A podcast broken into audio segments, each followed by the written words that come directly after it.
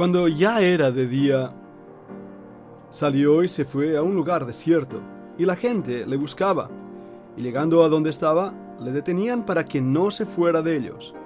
Pero él les dijo, es necesario que también a otras ciudades anuncie el Evangelio del reino de Dios, porque para esto he sido enviado. Y predicaba en las sinagogas de Galilea. Lucas capítulo 4 versículos 42 hasta el 44. Hemos leído la palabra de Dios y sin duda alguna vamos a ser bendecidos.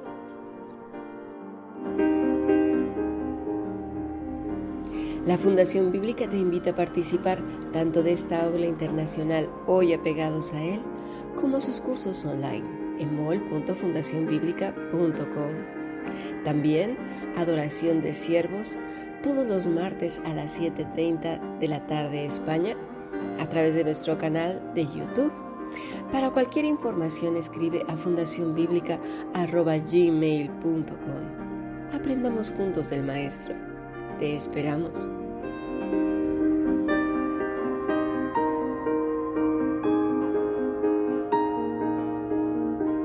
Bueno, estamos terminando ya esta semana, la cual ha sido una tremenda bendición en nuestro estudio bíblico, acercándonos al final del capítulo 4 de Lucas. Eh, si no has escuchado los podcasts anteriores, te animo, te animamos a que puedas hacerlo, porque el contenido de nuestra aula de estudio continúa ampliándose día a día y el Señor está tocando vidas y corazones. Hoy nos acercamos a una realidad que es muy interesante y a una palabra que también es muy interesante. El Señor Jesucristo aquí en Lucas 4 nos dice que Él ha ido a predicar el Evangelio, las buenas noticias del el reino. Aún nos dice mucho más, nos dice que para esto Él ha sido enviado. Vamos a desarrollar esta palabra porque esta palabra nos abre en nuestros ojos a una realidad extraordinaria que más tarde será desarrollada en el libro de Hebreos. La palabra enviado es apestalén. Vamos a ver qué quiere decir esta palabra y en qué va a derivarse. El verbo original es apostelo y este verbo quiere decir enviar literalmente. Es similar a apóstolos. La palabra castellana apóstol ya nos muestra y denota enviar para un servicio o con una comisión es muy utilizado, de hecho es muchísimo utilizado en cuanto a Cristo enviado por el Padre. Mira, te menciono algunas citas, Mateo 10, 40, 15, 24, 21, 37, Marcos 9, 37, 12, 6, Lucas 4, 18, 53, 9, 48, 10, 16, Juan 3, 17, 5, 36, 38, 6, 29, 27, 7, 29, 8, 42, 10, 36, 11, 42, 17, 3 y 8. Y también el versículo 18, el versículo 21, el versículo 23, el versículo 25. En esa oración sacerdotal el Señor Jesucristo reconoce que Él ha sido enviado por el Padre. Juan 20, 21 o Hechos 3, 20. Bueno, en esos aspectos vemos como el Padre ha enviado al Hijo. Lo mismo podríamos hablar de Moisés, de Juan el Bautista, de los apóstoles, de siervos, soldados, mensajeros, evangelistas que han sido enviados, ángeles que han sido enviados. Bueno, llega al punto de ser usado una vez con demonios, otra vez con animales, incluso con cosas. Y la salvación también es utilizada en ese contexto la salvación a la cual hemos sido enviados, en el sentido de despedir o de mandar fuera. Es un verbo realmente muy usado en diferentes contextos, pero el que nos llama la atención es que el Hijo de Dios ha sido enviado por el Padre. Algunos vais a reconocer también una palabra, la palabra pempo. También se usa para enviar y enviar personas, especialmente Cristo. Cristo siendo enviado por el Padre. Una vez más lo menciona en Lucas 20:13, en Juan 4:34, 5:23 y 24, en versículos 30 y 37, capítulo 6, versículo 38 y 39, 50 y 44, 7, 16, 18, 28, 33, capítulo 8, versículos 16, 18, 26, 29, capítulo 9, versículo 4, 12, 44, 55, 59, capítulo 13, versículo 20, capítulo 14, versículo 24, capítulo 15, versículo 21, capítulo 16, versículo 5, o Romanos 8, 3. Cristo, siendo enviado por el Padre, y también el Espíritu Santo enviado por el Hijo. Juan 14, 26 o 15, 26 y 16, 7. Es muy importante que notemos estas dos palabras usadas con el Señor Jesucristo en cuanto a que Él ha sido enviado por el Padre. Cuando comparamos los dos términos vemos que Pempo es un término más general que apostelo. Apostelo por lo general sugiere una comisión oficial o autorizada. Ahí es donde está la diferencia. Una comparación de los usos anteriormente mencionados muestra lo muy aproximadamente intercambiables que son, en algunos casos sí, pero enriquece el hecho de que el Señor Jesucristo va a utilizar apostelo más que pempo.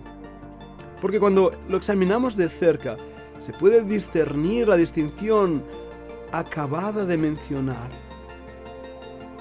Eso nos lleva a algo interesante. Porque Pempo no es usado en la oración del Señor Jesucristo en el capítulo 17, sino apostelo. Ahí se usa en ese capítulo en seis ocasiones diferentes. Sabemos que el Padre envió al Hijo al mundo desde la gloria que éste tenía con él por la encarnación no lo envió al mundo después de su nacimiento en el sentido de señalarle su misión y su manifestación al pueblo, sino desde antes de la creación del mundo. El mismo Señor Jesucristo dijo, heme aquí, en la cabecera del libro está escrito de mí, el hacerlo Dios tu voluntad, me ha agradado. Es importante que veamos eso también, que el Padre envía al Hijo, pero que el Hijo se ofrece a sí mismo para ser enviado. Heme aquí, Miren primera de Juan 4:14. El Padre ha enviado al Hijo, el Salvador del mundo. La expresión de que Jesús es enviado por Dios denota la misión que Él tiene para cumplir y la autoridad que le respalda.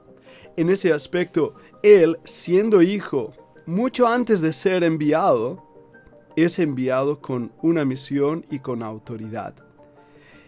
Y la palabra que Dios decidió usar en el sentido humano es esta palabra, enviado. El Padre me ha enviado. El Hijo ha sido enviado.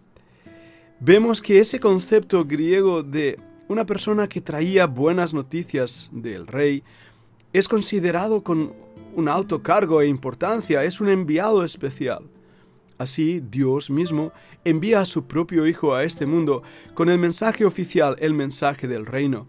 Y veamos ahora una palabra que nos es aún mucho más familiar, la palabra apóstol.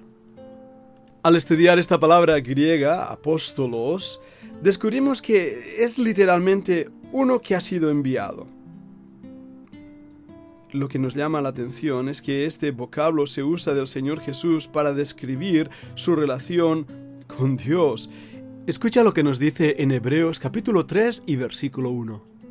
Por tanto, hermanos santos, participantes del llamamiento celestial, considerad al apóstol y sumo sacerdote de nuestra profesión, Cristo Jesús. El escritor de Hebreos nos anima a considerar al Señor Jesucristo.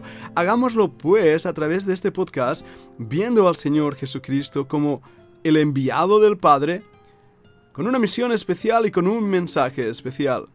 Él es el mensajero y el mensaje. Él es el sumo sacerdote y la víctima que muere por nuestros pecados.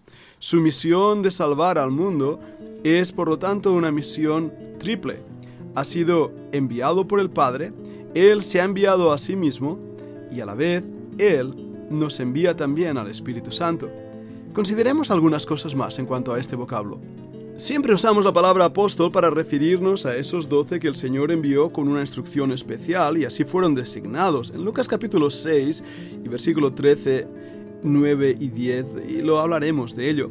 Pero también aún el mismo Pablo ah, es considerado como apóstol en 1 Corintios 9.1.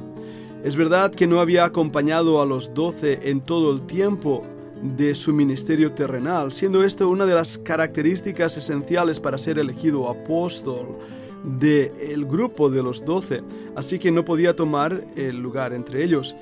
Pero a la vez, en esa carencia de las condiciones necesarias para ser apóstol, según nos dice Hechos 22, Pablo recibe igualmente una comisión directa por parte del Señor mismo después de su ascensión para llevar el Evangelio a los gentiles. Él ha sido enviado a predicar las buenas nuevas. Pero la palabra tiene también una referencia mucho más amplia. De hecho, en Hechos 14, 4 y 14 se usa para Bernabé, además de de Pablo, o en Romanos 16, 7 de Andronico y Junias, en 2 Corintios 8, 23, se menciona a dos hermanos anónimos como mensajeros, esto es la misma palabra, apóstol, de la iglesia. En Filipenses 2.25 se menciona a Epafrodito como vuestro mensajero, o se usa en 1 de Tesalonicenses 2.6 de Pablo, Silas y Timoteo para definir la relación de ellos con Cristo. Bien, esto es lo que quiere decir enviado, apóstol, mensajero.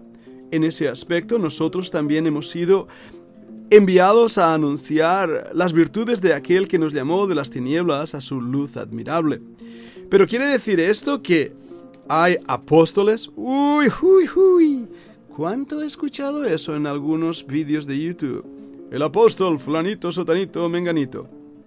Creo que la palabra es intencionadamente mal interpretada por aquellos que desean tener la autoridad apostólica sin haber sido tan siquiera enviados por Dios.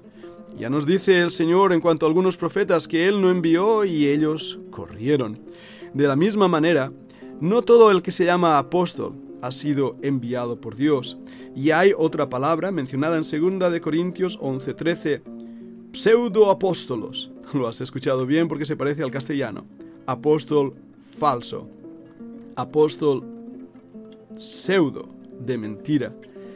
Tenemos que tener mucha, mucha inteligencia para no ser engañados y darnos cuenta que el que es enviado es porque ha recibido la autoridad del que lo envió. Y nadie puede ser enviado a menos que el Padre no lo hubiera enviado. Así lo dijo el Señor Jesucristo. Pero vamos a descubrir en la siguiente parte de este podcast lo que significa ese envío y para qué nos ha enviado también a nosotros el Señor Jesucristo. Te animo a que sigas escuchando.